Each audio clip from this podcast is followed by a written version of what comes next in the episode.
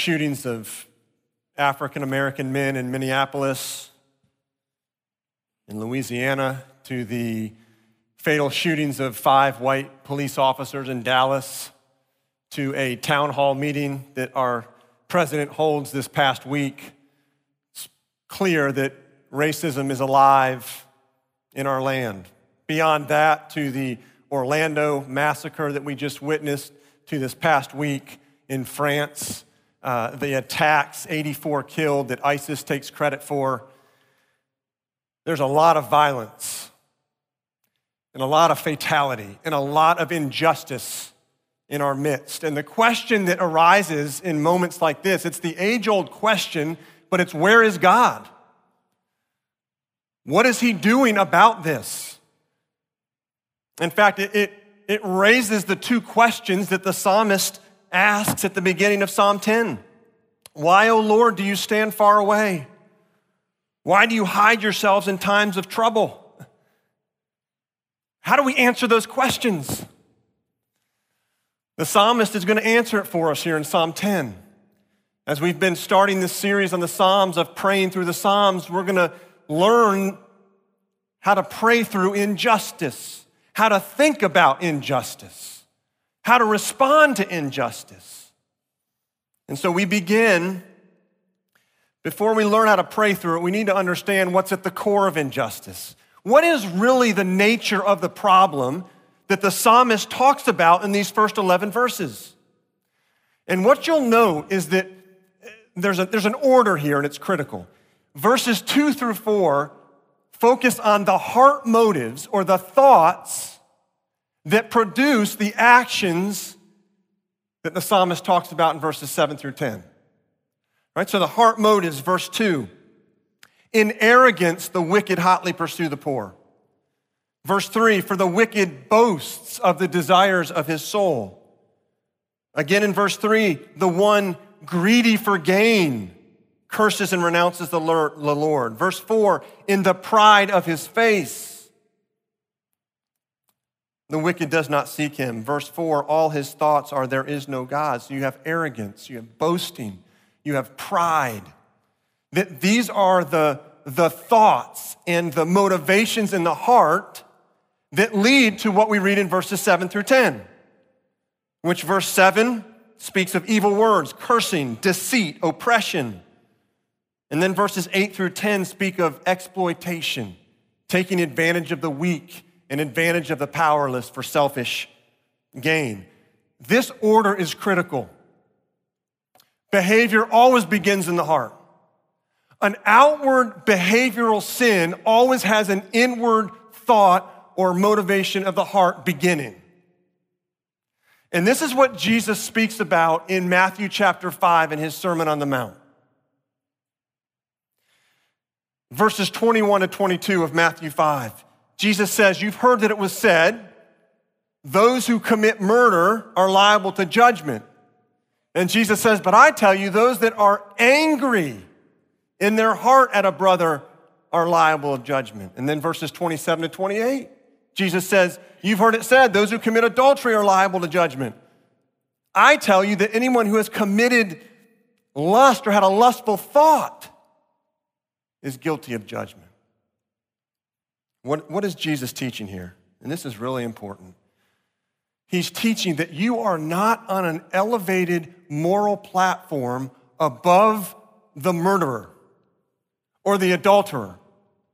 No, what he's saying is you are on the same moral playing field, just at different points along the, the spectrum of thought and behavior. What separates you from a murderer? What separates you from an adulterer? It's the grace of God.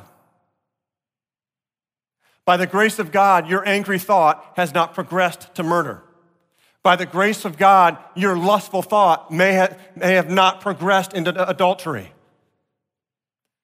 And if I can expand it a bit here to what we're facing in our world today, if, if anger is the seed of murder and lust is the seed of adultery, what's the seed of racism? It's self righteousness, which, more simply put, it's the need to feel superior to someone else. Luke chapter 18, the Pharisee and the tax collector come into the temple. And what does the Pharisee pray? God, I thank you that I am not like other men, extortioners, unjust, adulterers, or even like this tax collector. See, there's a myriad of things that we can use to elevate ourselves above someone else. Race is just one of them. Body image, wealth, education, uh, schooling of children preferences, political party affiliations. There's a myriad of things that we use to elevate ourselves over someone else. So, what separates you from the racist person who commits oppression and maybe even murders someone of a different color? It's the grace of God. That your self righteousness, that your desire, your sinful desire to elevate yourself above someone else has not moved into that level of oppression or murder. Now you say, Keith, why are you spending all this time talking about the heart intentions behind injustice? And Jesus' perspective on injustice. Because if, if you don't understand that you are on the same moral platform as the murderer or the adulterer or the racist who commits a violent act, albeit maybe along the different part of the spectrum from thought to behavior, if you don't understand that, then you yourself will become an agent of injustice. Now, let me explain. The question that arises with what we've seen in our world is this where was God? Right? Where was God? Why isn't He putting an end to this? Why doesn't He put an end to these evil people and get rid of them?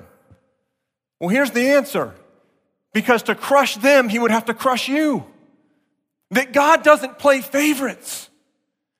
That He judges the angry thought just as He judges murder. Yes, greater degree of severity.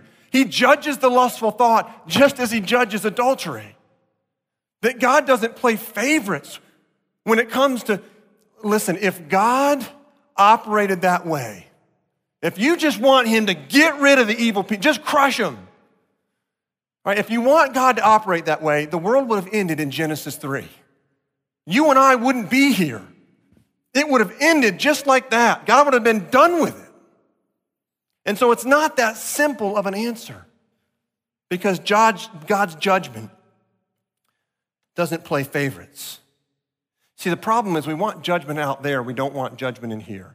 And as long as the problem is out there and they are the problem, then you're liable, you're, you're, you will, maybe in your mind, maybe physically, take vengeance into your own hands. Or in your prayer life, take vengeance into your own hands. So, how does God respond to injustice? If that's the core problem, and that we're part of the problem, how does he respond to injustice? The psalmist in verse 12 cries out, Arise, O Lord, O God, lift up your hand. Right? The psalmist is saying, God, do something about this. I mean, we would say the same thing with what we're seeing in our world. God, do something about this. The violence, the hatred, the killing, the fatalities, do something about it. That's where the psalmist is at. Rise up, God. Lift up your hand. And God responds in two ways. You'll see it first, he sees. Verse 14. But you do see for you note mischief and vexation. says he sees it. The word note there means to consider. It means that he sees it, he considers it, he grieves it. That God does see it. He grieves injustice and brokenness. He grieves the attacks in Nice, France. He grieves the, the killing of police officers in Dallas. He grieves the two that were, that were shot by police in Minneapolis and Louisiana. He grieves the massacre in the Orlando nightclub. He grieves the, uh, the 12 year olds in Cambodia that are sold into brothels as sex slaves. He grieves that deeply. So, what's he doing about it then? Well, he doesn't just see it and consider it and grieve it. He does something about it. Look at verse 14.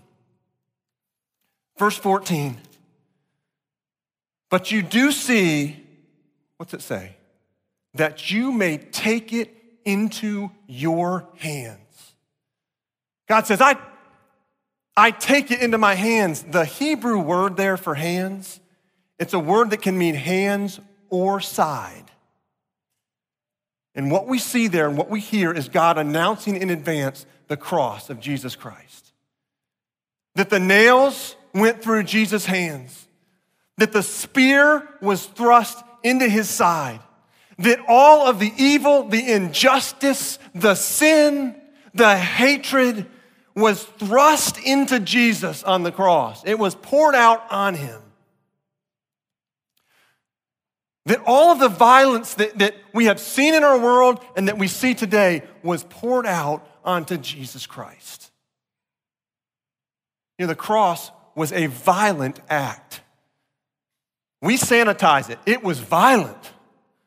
And what led up to it? When Jesus was scourged and flogged, literally his back was ripped to pieces. His flesh was mutilated. By the time he got to the cross, he was barely recognizable. The blood was flowing. It was a violent act. And it was violent because that one act of violence on the cross was to do away with all violence. You know, I, I watched Twitter and social media in the past couple weeks, and if you've seen it, it's blowing up with famous people, with professional athletes that are, are tweeting and standing up and saying, We're going to take a stand for violence, right? Black lives matter. White lives matter. Asian lives matter. Hispanic lives matter. All lives matter. And people are rising up and saying, enough with the violence. I love it. But there is no uh, willpower campaign that's going to get rid of the violence in our land. There's one answer to the violence. There's one answer to the injustice, and it's the cross of Jesus Christ. That's it. That Jesus Christ took it upon himself, he absorbed it. You say, What's God doing? Where's He at? Oh, He's done something. He poured it all onto His Son. He concentrated it onto His Son at the cross. You see, apart from Jesus, the world is just a tennis match where one act of violence is returned for another act of violence. The only answer is what we see on the cross. You know that when Jesus died, that the earth shook that the rocks split, that the land went dark. It was as if the world was convulsing, that God was taking his world and he was shaking it and, and squeezing the violence and the hatred and the injustice and the sin all onto his son. That's why it was such a violent moment in human history. And that's why the world was shaken because Jesus was taking it upon himself. Yes, God has done something about it. It's the cross of Jesus, and it's the only, only answer to injustice. Biblical scholar Christopher Wright, he tells a story of a friend from India who he knew, who at the time was teaching, but he recalls growing up in the, the Dalit uh, outcast community in India. And he recalls how he and his family uh, were persecuted um, by the, the higher class Hindu class that would, would persecute him. And so he made, as a child, as he went through this and he grew up, he was convinced that he was going to study hard and work hard, get through university with a solid education so he could get a job of power and influence so he could enact revenge on these people who had hurt him and his family so bad. He gets to the university, first day or first semester, gets there, finds a Bible. And it was a Bible that was actually written in his, his state language. And he knew the Bible was the Christian's holy book. He, he started reading it. And one of the first stories he stumbled upon was the story in 1 Kings 21 of King Ahab and Naboth. And it's the story of King Ahab using his power unjustly to steal land from Naboth, this just ordinary farmer. And he read this story and he went, That's the story of my life. I've been taken advantage of my family by these powerful people. But then he, he read on and he got to the, um, the story of Elijah. And he read about how Elijah, in the name of the God of the Bible, told King Ahab that he would be judged and that he would be punished for this. And in that moment, he was astounded. He had millions of gods within his Hindu system, and yet he had never discovered or met a God like this that was just, that would fight for the oppressed. And then he went on and he read, eventually got to the New Testament and understood that justice was satisfied with Jesus' life, death, and resurrection. That Jesus had satisfied justice and that he was now called to forgive rather than take revenge on these people who had hurt he and his family so much. He was changed, he was converted, he was saved. He saw that God had dealt with injustice and he put it on his son, and that now he didn't have to take it into his own hands. You know, this is starting to move into our final point, and that is how do you respond to injustice? We see the problem of it. It's us, not just out there. We see God's answer to injustice and what he's done in the cross. And so, what is our response? How does God's response to injustice inform our prayerful response to injustice? I want you to see first that God's response to injustice calls us to pray for our enemies to pray for those that commit acts of injustice, not to seek revenge. If you look at verse 14, right, is the psalmist's announcement of the, the cross. He takes it into his own hands. And then look at the, the next verse, verse 15. It says, Break the arm of the wicked and evildoer. Now you say, Keith, that sounds pretty retaliatory. The word arm is a metaphor for power. It doesn't literally mean break the arm of the evildoer. It means break the power of the evildoer, the power of the wicked. How is the power of the wicked and the evildoer broken? Well, through the only way it can be broken the cross of Jesus Christ. That what the psalmist is praying here is for God's salvation and justice to come to the wicked person or to the person who commits injustice, that they might be saved and changed and forgiven and come to the foot of the cross. There's an animating power behind all of this violence and hatred and wickedness. It's called sin. And Jesus at the cross broke the power of sin for those that turn to him. And so it's, a, it's prayers for our enemies. Uh, Ruby Bridges, you may recognize the name. It was a, um, a movie that came out in 1998 uh, that was a true story of Ruby Bridges, who in 1960 uh, was the first, was a six year old, was the first uh, woman of, or girl of color to go to an all white school in Louisiana in the midst of a segregationist school. And there's a scene in this movie where uh, Ruby Bridges is walking into this school through the angry crowds with four federal agents around her. And the crowds are angry that this African American girl is coming into this all white school. And, and she starts to walk up the steps and she gets to the top of the steps and she turns around and she walks down a few steps and she begins to, it looks like she's speaking to the crowd. And the agents are, are trying to get her to, to come to get into the school, and, and she pulls back and resists, and she continues to speak to the crowd. And while this is happening, there's a psychiatrist that's watching, and this psychiatrist was um, a person who, who uh, specialized in child stress and had told the family of Ruby Bridges that, that he would give free counseling. And so finally, the, the federal agents get her up and into the school and escorted in. The next scene is the psychiatrist sitting down with Ruby Bridges in her home at the kitchen table. And here's the discourse between the two. She's, she's coloring at the kitchen table, and the psychiatrist says, But honey, I saw you talking to them. Did you finally get angry with them? Did you tell them just to leave you alone? And Ruby answers, No, I didn't tell them anything. I didn't talk to them. And he says, But Ruby, I was there. I saw your lips moving. She says, I wasn't talking to them, I was praying for them. The doctor's startled. He says, Praying for them?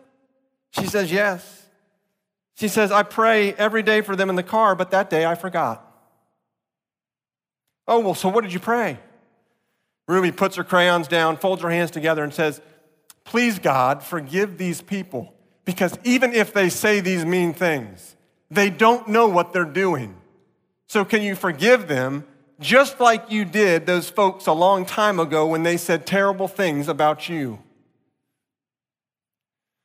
You see, God's response to injustice by putting his son on the cross to take all the violence and the wickedness upon himself calls you and I to pray for our enemies, to pray for those that commit injustice. Some of you here are victims of injustice, maybe presently, and God calls you to pray for the person that is committing those acts against you or that has. That he would break the power of evil in them, that they would come to the foot of the cross, find forgiveness in Jesus. Second, God's response to injustice calls us to pray the already but not yet. Now, what do I mean by this? Let's start with the already. Look at verse 16. It says, The Lord is king forever and ever. The nations perish from his land. The psalmist is talking about the land, the promised land. He's looking back at what God has done in history. And he's specifically talking about the promised land where God rescued his people out of Egypt and eventually delivered them to the promised land. And he said, Listen, I've got land, it's, it's mine and it's yours, but you're going to have to go and fight the battle of removing the people.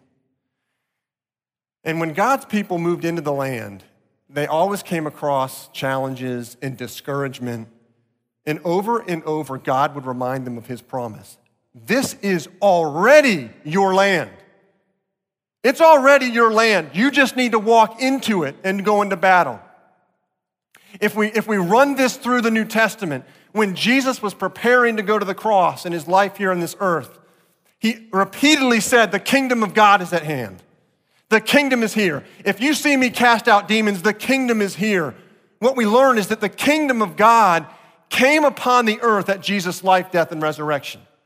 That the dawn of the new world happened at Jesus' life, death, and resurrection, that the kingdom is here now, not fully, but it is here now. It's invisible. Think about a, uh, an invisible ink pen with a black light. You've ever done this, but you, you take the invisible ink pen and you write something or you draw a picture on a white piece of paper. When you get done drawing it, it's there. You just can't see it. But when you pull the black light and you shine it over it, you see what's there. It comes to life, it comes into color. The kingdom of God is invisible, but it's here. And when the light of the gospel, through the prayers and the faithfulness of God's people, shines on it, shines on this world, the kingdom comes to bear. That you actually see the kingdom. It gives you a tremendous sense of confidence when you're called to walk into injustice or walk into evil or walk into that impossible situation when you know that the kingdom has come. It's here, and I'm walking into this situation on faith with prayer and faith to shine the light of the gospel and to see where the kingdom comes to life. That's why we enter a place like Southwind Villas, as Micah shared, a community that has no church and really has never had a church partner in that community. We walk in with great confidence that the kingdom has come, and because of that, things can happen if we're faithful just to walk in. So if the already brings confidence, the not yet brings hope. The not yet brings hope. Look at verse 17. O Lord, you hear the desire of the afflicted. You, you will. Now, notice the psalmist here changes to future tense. You will strengthen their heart. you will incline your ear to do justice to the fatherless and oppressed, so that the man who is of the earth may strike terror no more. Why do you need the not yet? What happens when things don't change? What happens when the person committing injustice seems to get away with it over and over with no consequences? Right? When that happens, you need the not yet. When you pray the Lord's Prayer, Lord, your kingdom come on earth as it is in heaven, when you pray that, you are reminding yourself that the kingdom is coming in full. It's come, but it's coming in full and that there is no act of injustice, no oppression, no sin, no violence, no evil that will be unaccounted for. That every last sin, evil, injustice, violence will be paid for. Nothing gets swept under the carpet. That God is just. And it gets paid for in one of two ways. Either Jesus Christ pays for it on the cross through repentance and faith, or the wrongdoer pays but it gets paid for. And that's why you and I don't take vengeance into our own hands. God has taken care of it and will take care of it. Justice will be served. And as you pray, as you pray for your enemy, and as you pray the already but not yet, you pray, the kingdom's come. I've got confidence. Oh, but the, the kingdom's yet to come in full. I've got hope when things don't change. When you pray the already but not yet, it does a couple things. One, it gives you confidence, it gives you hope, and it lines up your heart with God's heart, which means that you're moved to action. You know, when you start to pray for things, you start moving towards action. God and the Spirit starts moving you towards action. In his book, When a Nation Forgets God, Erwin Lutzer, he, re- he retells uh, one Christian's story of living in Hitler's Germany. Listen to what he says. I lived in Germany during the Nazi Holocaust. I considered myself a Christian. We heard stories of what was happening to the Jews, but we tried to distance ourselves from it because what could anyone do to stop it? A railroad track ran behind our small church, and each Sunday morning we could hear the whistle in the distance and then the wheels coming over the tracks. We became disturbed when we heard the cry coming from the train as it passed by. We realized it was carrying Jews like cattle in the cars. Week after week, the whistle would blow. We dreaded to hear the sound of those wheels because we knew that we would hear the cries of the Jews en route to a death camp. Their screams tormented us. We knew the time the train was coming. And when we heard the whistle blow, we began singing hymns. By the time the train came past our church, we were singing at the top of our voices. If we heard the screams, we sang more loudly. And soon we heard them no more. Years have passed, and no one talks about it anymore, but I still hear that train whistle in my sleep. God, forgive me. Forgive all of us who called ourselves Christians, yet did nothing to intervene. Let's pray. Father, we praise you that you have intervened that you have intervened in the, in the course of human history at the cross. And that the violence and the injustice and the hatred and the evil was thrust onto your son Jesus. And that he received that blow with the earth shaking, with rocks splitting, with darkness filling the land. Father, we thank you that justice has been served and it will be served. And yet, Father, we pray as people who have been forgiven, whose sin has been thrust on Jesus, whose evil thoughts have been thrust on Jesus. And as we stand free and forgiven, that we would become your ambassadors, that we would be people who see injustice and with prayer and action do something about it. Father, that we would be a people who care about the fatherless and the oppressed. This week, we may see fatherless kids at these backyard Bible clubs. That in the coming weeks and months, as we partner at Southwind Villas, that we will, we will see six to eight kids sleeping in an apartment, fatherless, that need you, Jesus. And so, in, in prayer for our enemies, in prayer for the already, in prayer for the not yet, would you move us to action as your ambassadors? And to see the kingdom that has already come come to life in hearts and in places of this city that you have placed us. And we pray this all in Jesus' name. Amen.